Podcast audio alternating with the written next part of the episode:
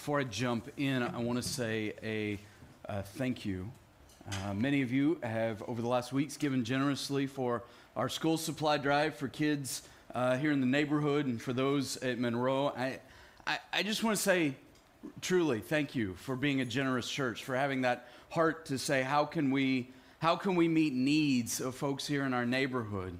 You know, I, I, we more than realize, right, that one of the, the, the thing we can be most generous with, the, the most important thing we're generous with, is the gospel. But we also realize, thank you, we also realize that there are a lot of ways we can meet needs right here in the neighborhood. And I love our partnership with Monroe. In fact, uh, this Friday, the 26th, is that this Friday? Yeah. This Friday, the 26th, we're providing a uh, breakfast for the teachers and the staff at Monroe. We do this annually. It's a sort of welcome back for their teachers. They spend that first week before they've got kids getting ready for school and uh, getting their team ready. And we come alongside them and just say, hey, thank you for letting us partner with you. Thank you for this opportunity. Um, you guys gave so many school supplies, and on top of that, over a $1,000 uh, to help support the kids and the staff uh, at Monroe. And we want to say thank you for your generosity. If you'd like to help with the breakfast this Friday, let Julie know, let me know. Uh, we would love to have some people who jump in and help out with that. Uh, it's nothing complicated. We're not prepping like mass breakfast kind of thing. We're talking about some bagels, some fruit, some various things, hand foods kind of things that are good, um, good for the teachers and good for their team. So here's what I want to do this morning. I want to remind us where we've been in this series. But what I really want you to see as we talk about Soul Care 2.0 is that through the entire last few months, what we've been talking about is the heart transformation that Jesus is working inside of us. All of this began with the idea that I am loved, that the cross is how I know I am loved, that the resurrection is the proof that it's all real. And so we can look at and experience the love of Jesus deeply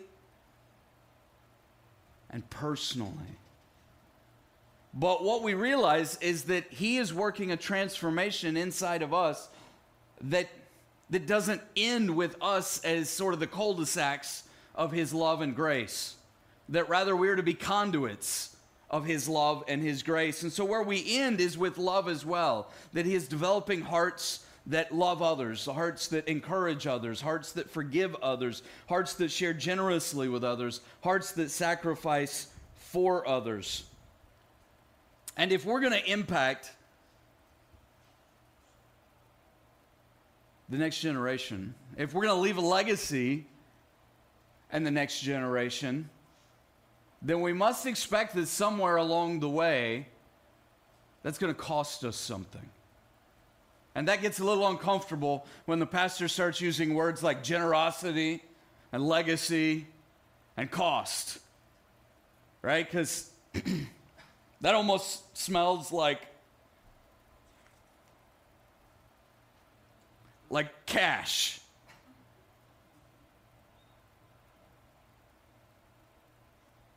Show me anything you can do in life significant that doesn't involve the sacrifice of cash.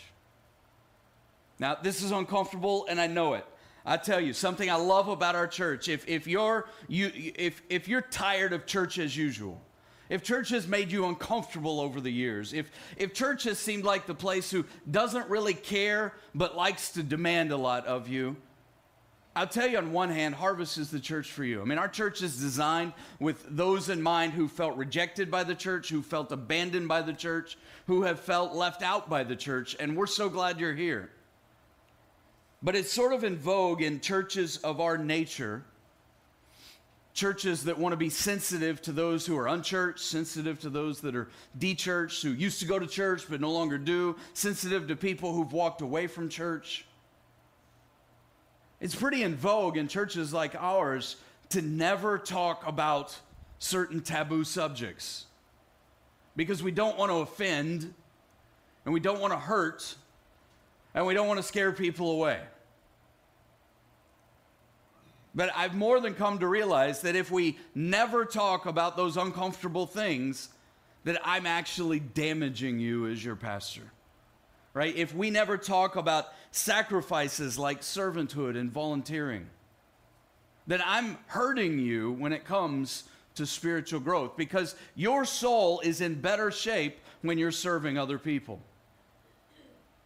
If I don't talk about your time and how your time in the Word matters in your life, then I'm hurting you because I'm not sharing with you one of the best sources for sustaining your life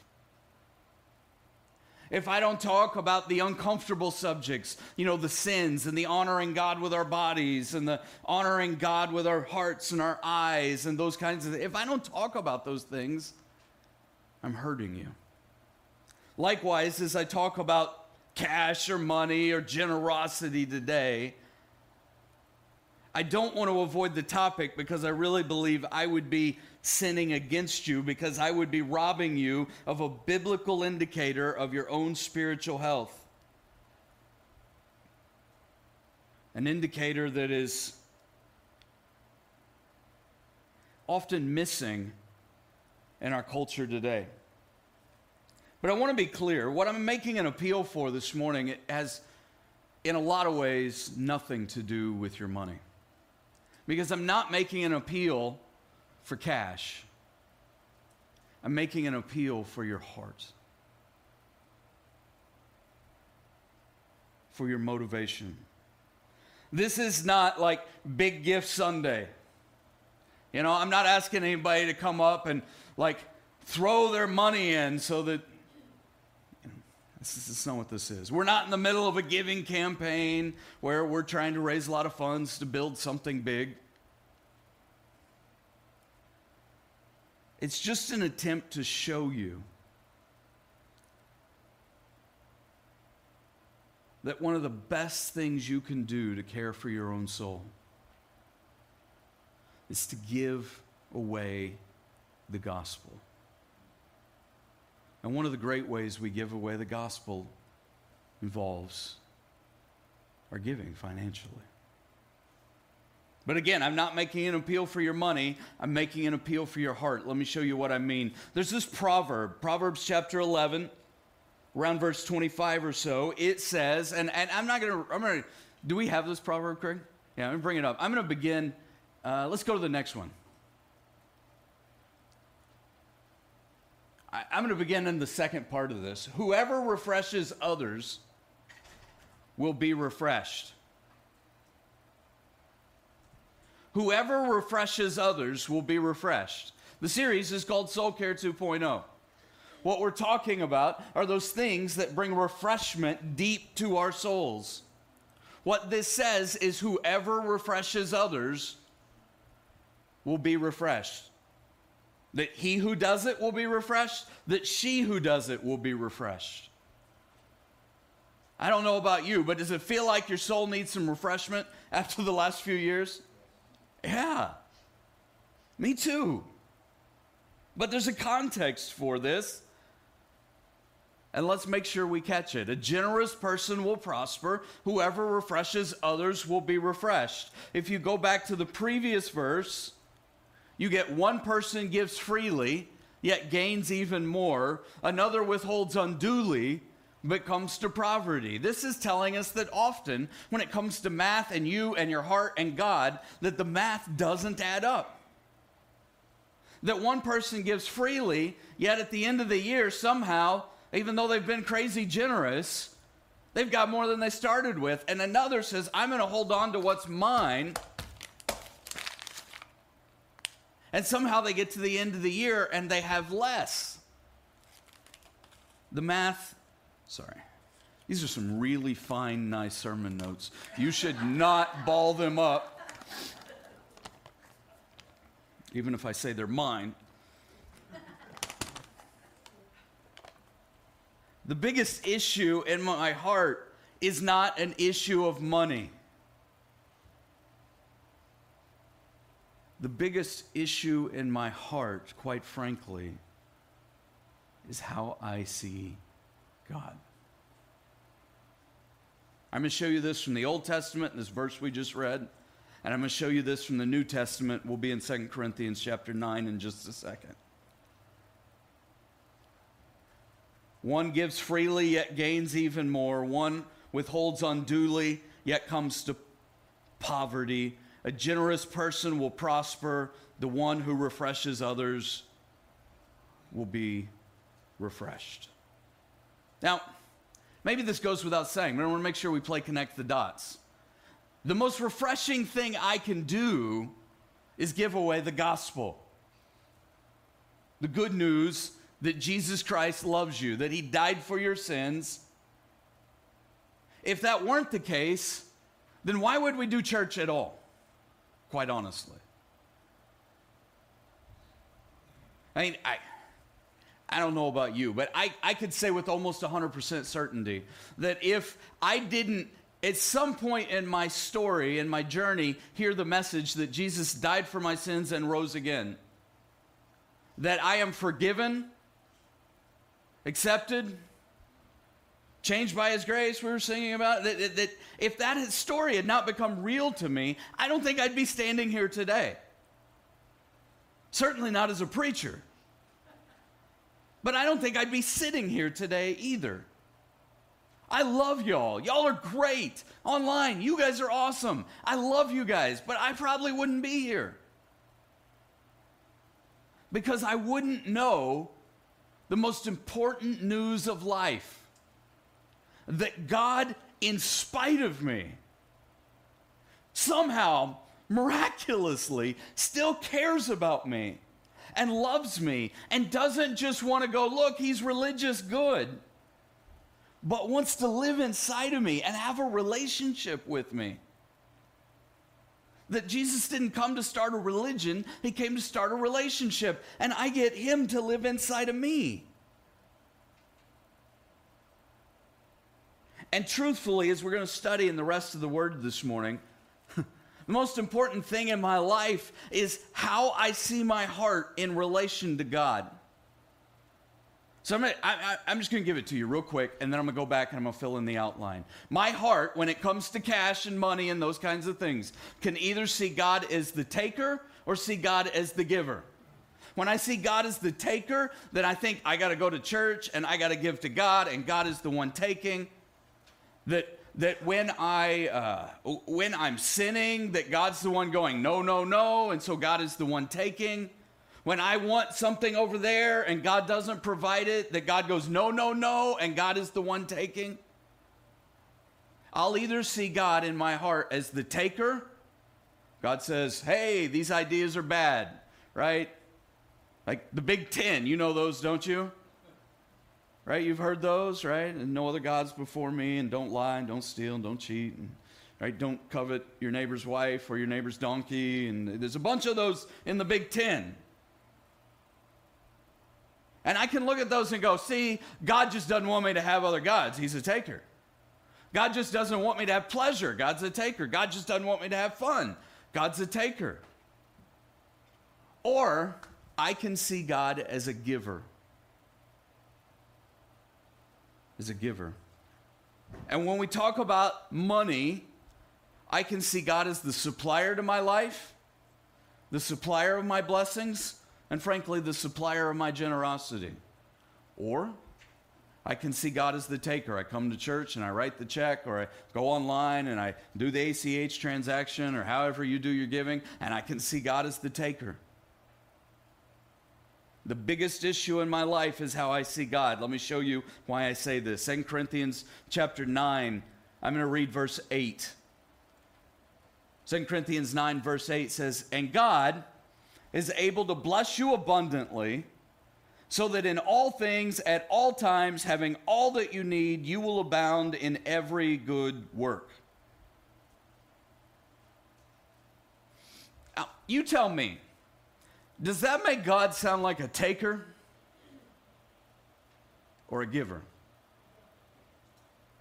God is able to bless you abundantly so that in all things, at all times, having all that you need, you notice the repetition there, you will abound in, actually in the original, it says, in all good works.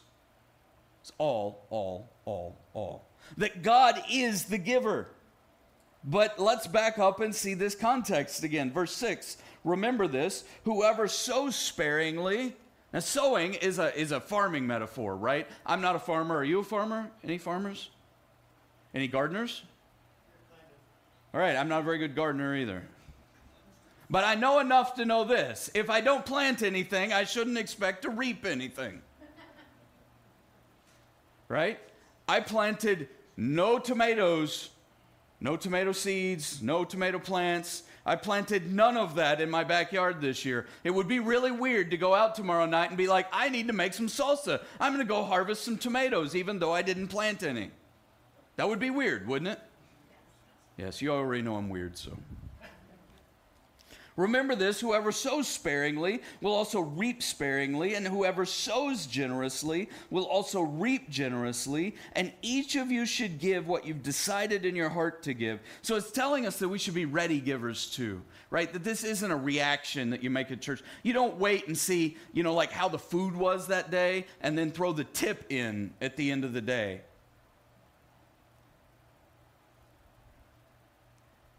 Oh, that is uncomfortable.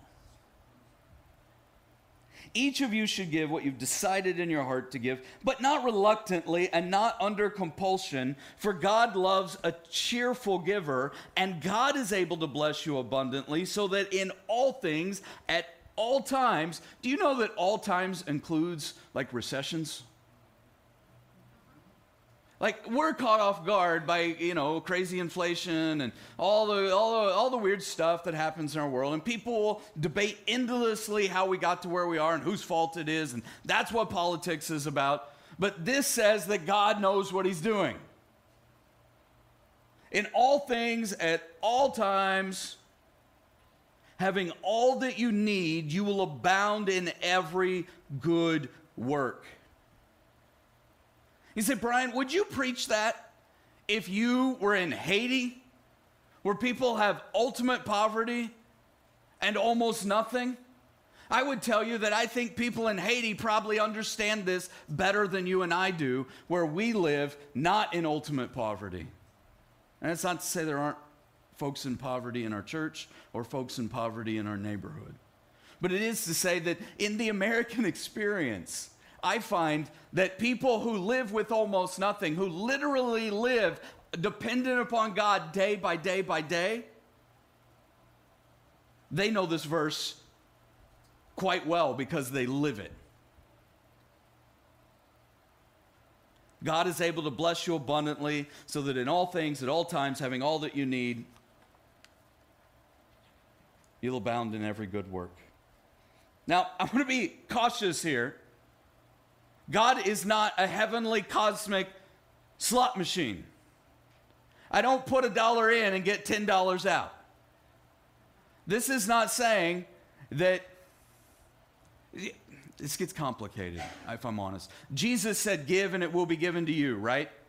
Right? So we take verses like that in the American context and we go, If you put 10 in the plate, God's going to give you a 100. And if you send a thousand in to my TV show while I fly my private jet, I'll send you a snot rag and God will send you billions. Tell me you don't see TV preachers that kind of sound like that and look like that. And that was a horrible imitation. But that's that kind of snake oil turns our stomachs and makes us say, ah, that's just the wrong side of religion. God's not a cosmic co- uh, slot machine. It's not you put your money in and pull God's handle and ka-ching, ka-ching, ka-ching. But if we're going to leave a legacy in this world where others are refreshed and our souls are refreshed in the process, then I think there's a definitive and definite sense that we trust that God knows exactly what He's doing. And so my heart can either see God as the taker who takes what I have earned in this world, or I can see God as the giver who gives everything I have, including the talents or the skills or the gifts or the education or anything that's gotten me to where I am so I can earn what I earn and I can give what I give. If I were to try to like bottom line this, there's a lot of ways I could say it. I could say that you can't outgive God. I could say that the math never adds up but God's bigger than the math. I could say that you can't outgive the giver, that when you give, God gives more generously to you than you will ever give to others. I could say that generosity breeds generosity, which frankly breeds more generosity, not just in you and in others. But I thought I would say it this way that God is the giver, even when I'm the one giving. That, frankly, God is the giver, even when I'm the one giving. And the most important thing I can give is the gospel. Our world has a lot of great causes. I, I, I, see things that churn my heart and turn my heart. There are a lot of great things I can give to, right? We partner with Monroe Middle School. That's good to give to. We come alongside from time to time families who are in desperate need of housing, and that's good to give to. We come alongside people who need food or gas in the tank, and that's good to give to. Frankly, when I see commercials about, you know, when it's like the annual giving for the hospitals that serve kids in need, we're talking about kids with cancer, and I go, that's a good cause. Yeah, it is. Should we give generously? Yes, we should. When disaster strikes in the world, and some place in the world is inundated by tragedy, loss of life, it's within our hearts typically to give. And that's a good gesture, that's a good heart. But the most important thing we can give away is the gospel because it changes eternities because it changes lives, because it changes a life who changes another life, who changes another life. And think about the ways my kids' lives have been changed because someone changed my life with the gospel. And that can, that can go from generation to generation to generation. Does that make sense? The bottom line here is that God is the giver, even when I'm the one giving. Verse 6 said, Whoever sows sparingly will reap sparingly. Whoever sows generously will reap generously. Each man should give, each person should give what they've decided in their heart to give, not reluctantly, not like, oh, if I have to, not under compulsion like somebody's making me, but God loves a cheerful giver. And then it goes on to tell us that God, having eh, all that He has, will make sure we have all that we need. This is really telling us that there are two kinds of hearts when it comes to giving and leaving a legacy. The heart that wants to give generously sees God as the giver on both sides of the giving. God provides it up front so I can give, and after I give, God refills it so that I can give again. And the heart that wants to give uh, reluctantly or under compulsion or feels like it has to or wants to hold back sees God as the taker and just isn't quite sure if I can let go of this, what's mine? One of the most refreshing things that can happen in your soul is when you begin to understand that God is the giver even when I'm the one giving. So, again, why should we be generous with the gospel? Why should we be generous with giving for the gospel? I gave you two basic reasons in your outline. Number one, I am motivated by grace. I have had my own experience with the gospel, with grace. Therefore, the gospel is the most important thing I can give away, not just financially, but verbally. That when there are other people involved, that the most important thing they need to know is not just that I care about them as a Christian, but more importantly, that Jesus loves them. And you know how far Jesus was willing to go. If you read the broader context that I'm not going to read today, but chapter 8 and chapter 9 are all about this collection for the Lord's people and this generosity that Paul was encouraging among the Corinthians. And he uses the church in Macedonia, which, if you're connecting the dots, happens to be the church most likely in Philippi. My God will meet all your needs according to his glorious riches in Christ Jesus. I want to thank you for your concern. Your gift supplied me. That Philippians. Right? So he's, he's talking uh, the same message to two churches, and he's encouraging the Corinthian church to do what the Macedonian church did. But in doing so, read chapter 8 again, chapter 9 again. He talks about grace over and over and over and over and over. I'm motivated by grace. Number two, I give the gospel and I, I'm generous with it because everything I have comes from God. And frankly, everything I have belongs to God. Oswald Sanders said the basic question is not how much of our money we should give to God, but how much of God's money we should keep for ourselves. If you ever feel like complaining about that 90 10 thing and the whole tithe concept that comes out in Scripture, I want you to realize that if it's all God's, you're keeping a lot more than.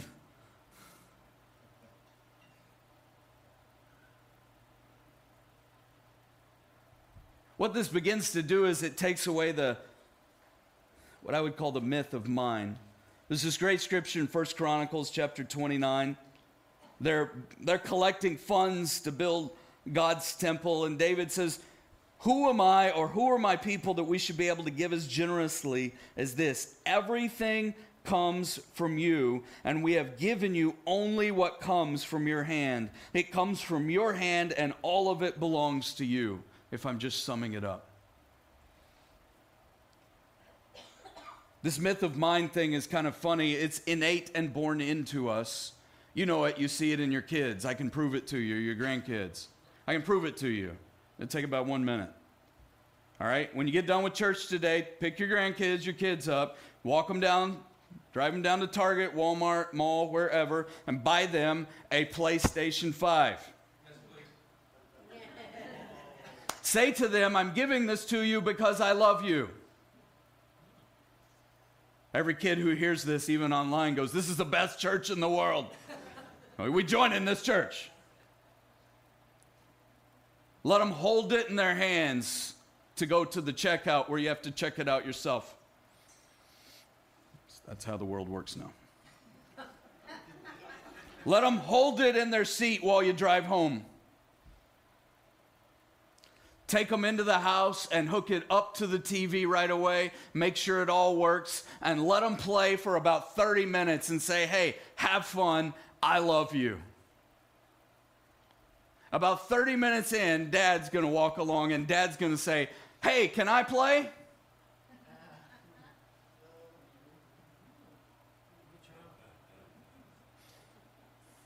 Hey, hey, the one who gave you this, can I play?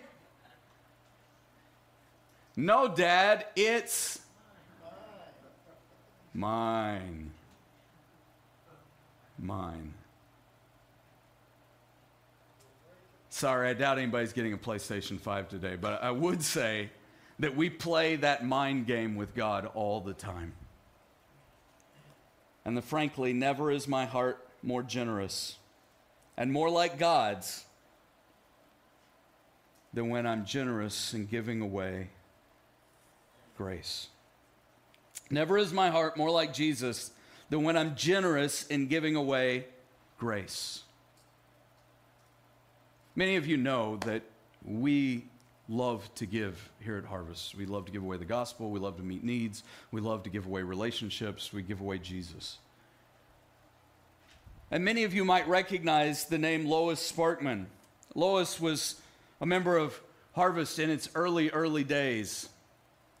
We have a scholarship named the Lois Sparkman Scholarship. Every spring, we give scholarships to college students, and in the years where we go on mission trips, we give away scholarships to people who are going on mission trips, and it's all named after Lois Sparkman. But you probably don't know her whole story. So I asked Becky, who's been around Harvest longer than I have, to come share with us a little bit of Lois's story about leaving a legacy.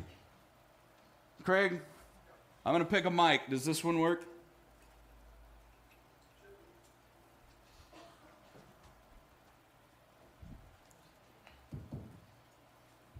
You got this? I got it. All right.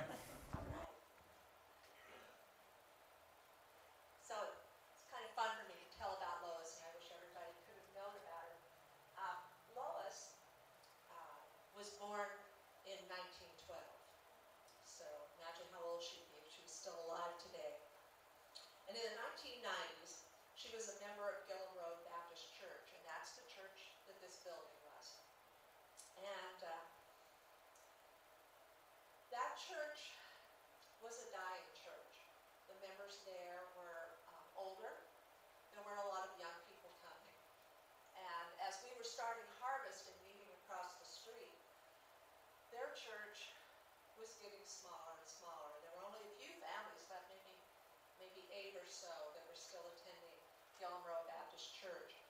And they finally decided after the pastor was ready to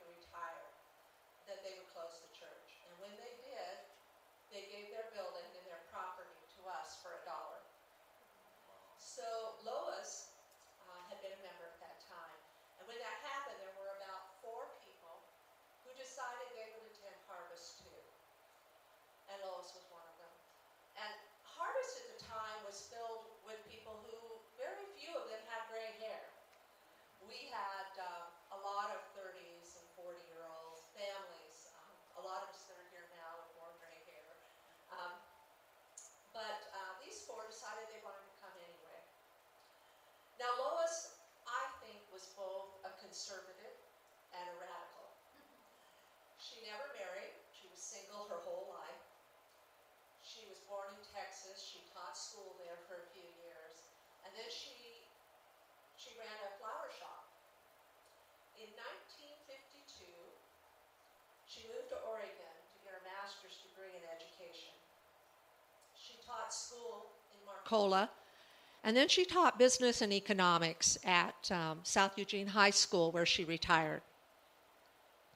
Now, most of us, when we retire, me, we want to kind of sit back and relax. But not Lois. She decided to go in the mission field, and she went there, went into the mission field for eight years. She taught English in Japan, and she, she taught sewing at the Korean Deaf Ministries International.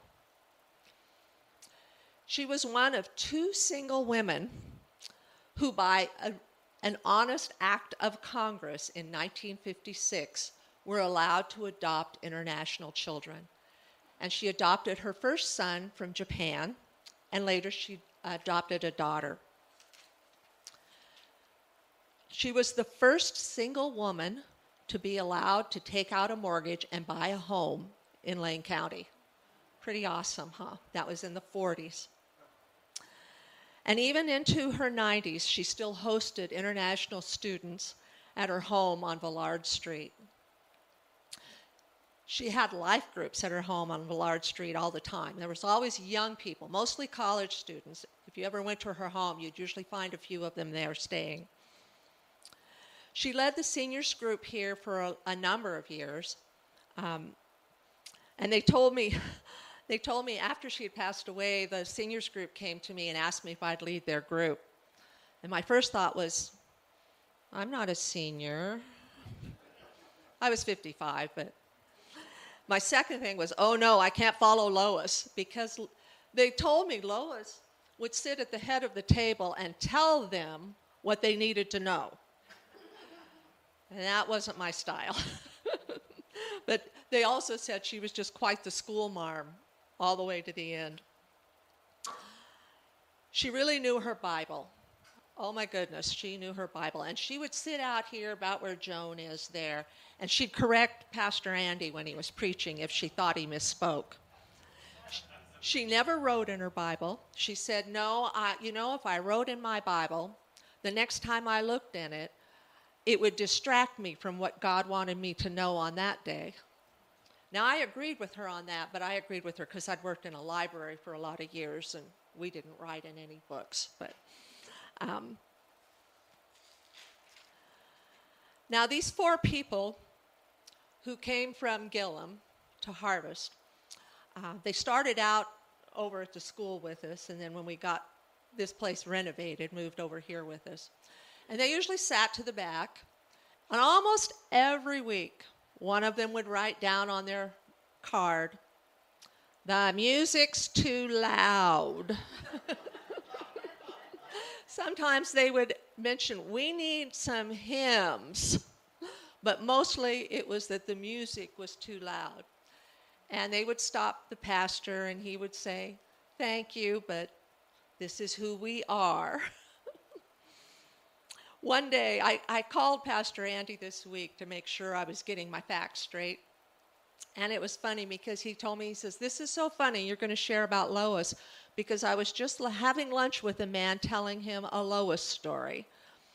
And the story was, he says, he, left, he was out in the atrium uh, one day, and uh, Lois um, came up to him and she said, Pastor, I don't like the music, but I like what Jesus is doing in this church, and you just keep it up. And that was the heart that Lois had, um, not only for Jesus, but for this church. Lois died at age 95. The day before she died, somebody put a phone to her ear because people were still calling her. And they put that phone to her ear, and she was telling that person on the other end, Now, don't you forget to share about Jesus.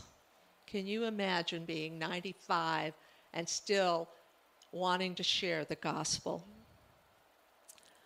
When she died, in her will, she left her home there on Villard Street to Harvest Community Church, and she requested that the proceeds from selling that church, that those um, proceeds go for scholarships and missions. And every year, her legacy lives on through her kind gift. And I really wish that all of you could have known the heart she had for Jesus.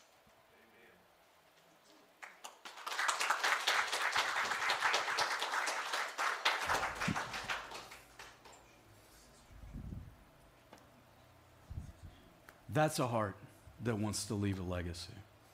I never got to know Lois. There are a couple of people who preceded my time here at Harvest Community Church, uh, Dennis Hoagland being another one, that I really wish I'd had the chance to meet.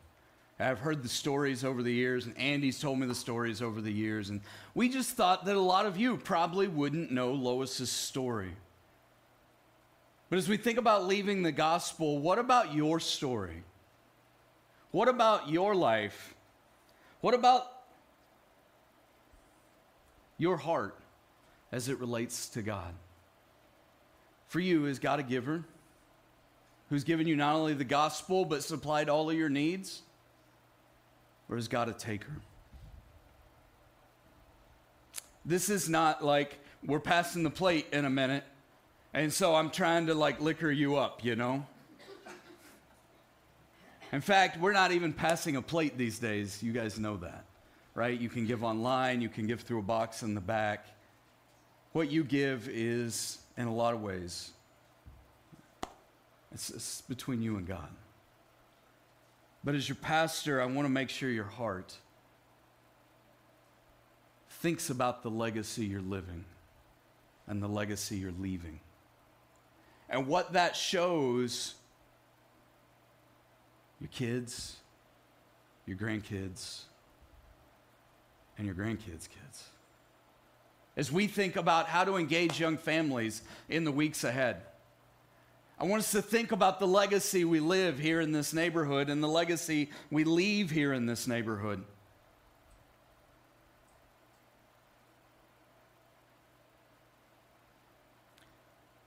And more than anything, I want to ensure that the gospel still goes forward in this place. Don't you? That's, we get to be a part of that. Like for me, it's, it's, it's like an exciting thing. Like a couple of weeks ago, we were out at, out at the park and we went down to the river and we baptized, and it was like it just kept going and going and going. And we baptized nine people that day. It was phenomenal. It was, it was so fun.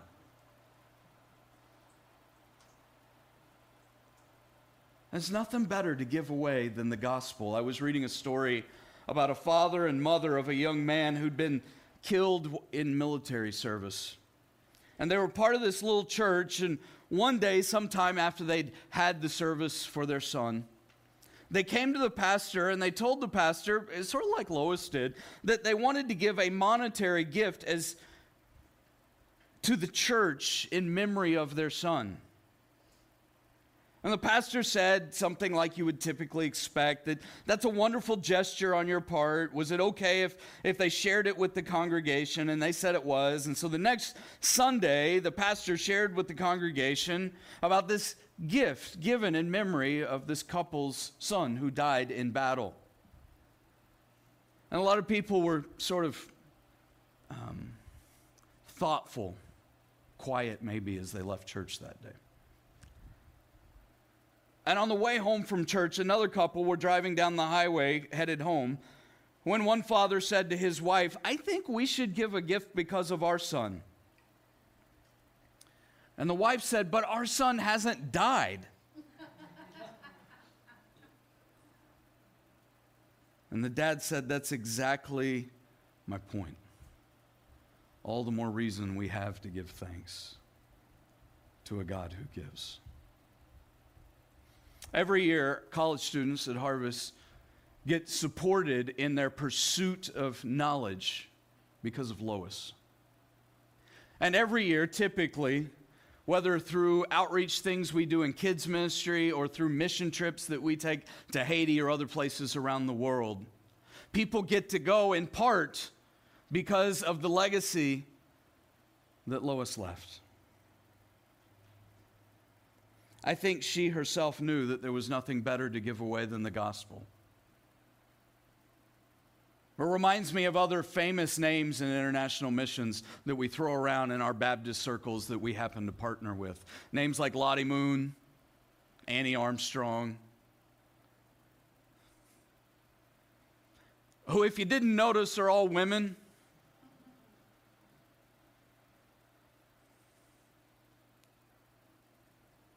Pioneers whose greatest concern was the gospel and the legacy the gospel would leave. We always end our services here at Harvest with two prayers. One is a prayer of salvation, and if you need the legacy of salvation in your life, I want to make it clear how that happens. But our second prayer will be a prayer of application, and if you need to pray this that this be applied to your life, that there be a heart reset for you today. I'll pray and you can pray it with me. But first, this prayer of salvation. It's so important you know that Jesus died for you, that it's personal, that he loves you, that he loves your friends. You know, in the coming weeks, I'm going to challenge all of us to be praying for some of our friends who need the gospel. Some of our friends we might invite to the back to school bash or, or to the, the Sunday event. We're going to do the Sunday of Halloween and the Friday before Halloween or some of the other things we're going to do to reach young families this year. So, a lot of you have already received the gospel, but if you have not, man, the most important thing, the most important thing you need to know is that Jesus really, truly loves you and you look at yourself in the mirror and you go, But I'm so broken and I'm so messed up and I've got so many problems. And Jesus says, Yes. And I love you anyway.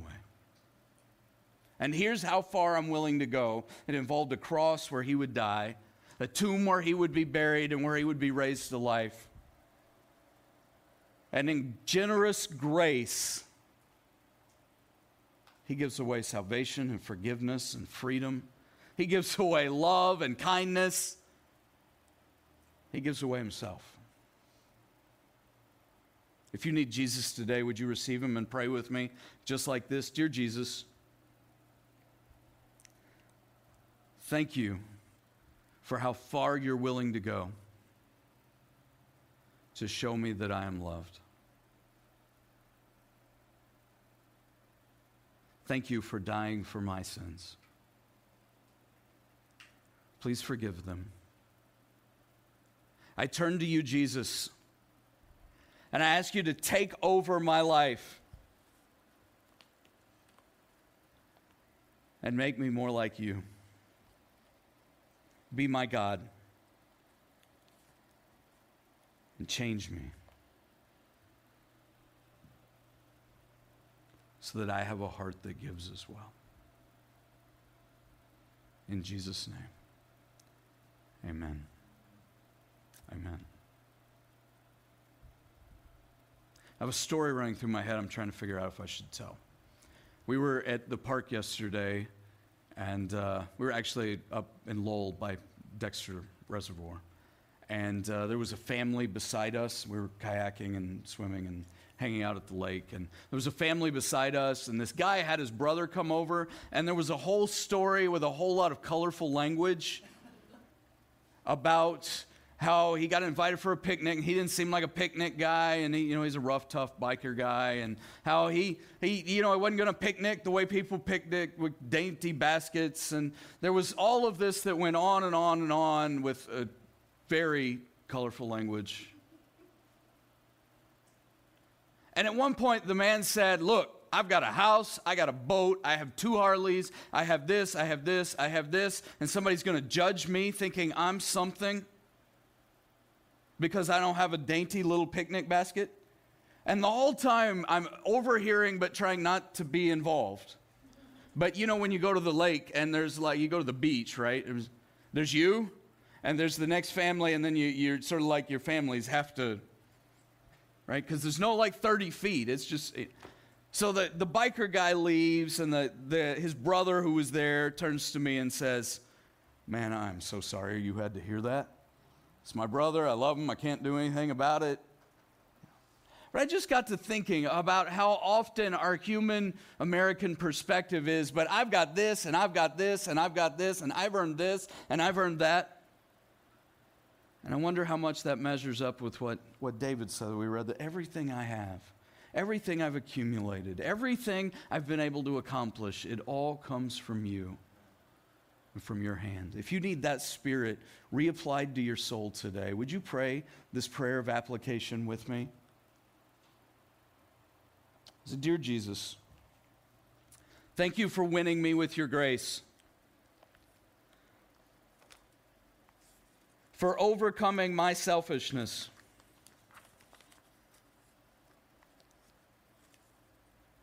With your heart of selflessness.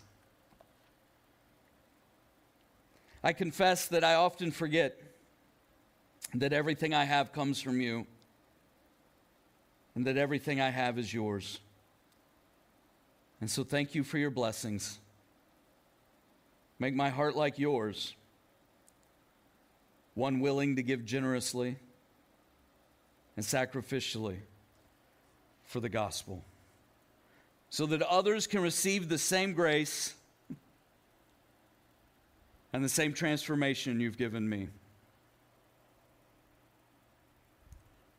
Make me a giver, not a taker, Jesus. Just like you. In Jesus' name. Amen. Amen. By the way, I tell the story about my colorful friend with his colorful language. Harvest is a church for friends just like that. Let's make sure that never changes. Never.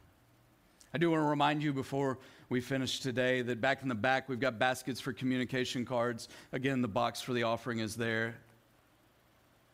It's between you and the Lord. You can give online as well. If you're with us online today, we're so glad you're worshiping with us. Let's make sure we go with that heart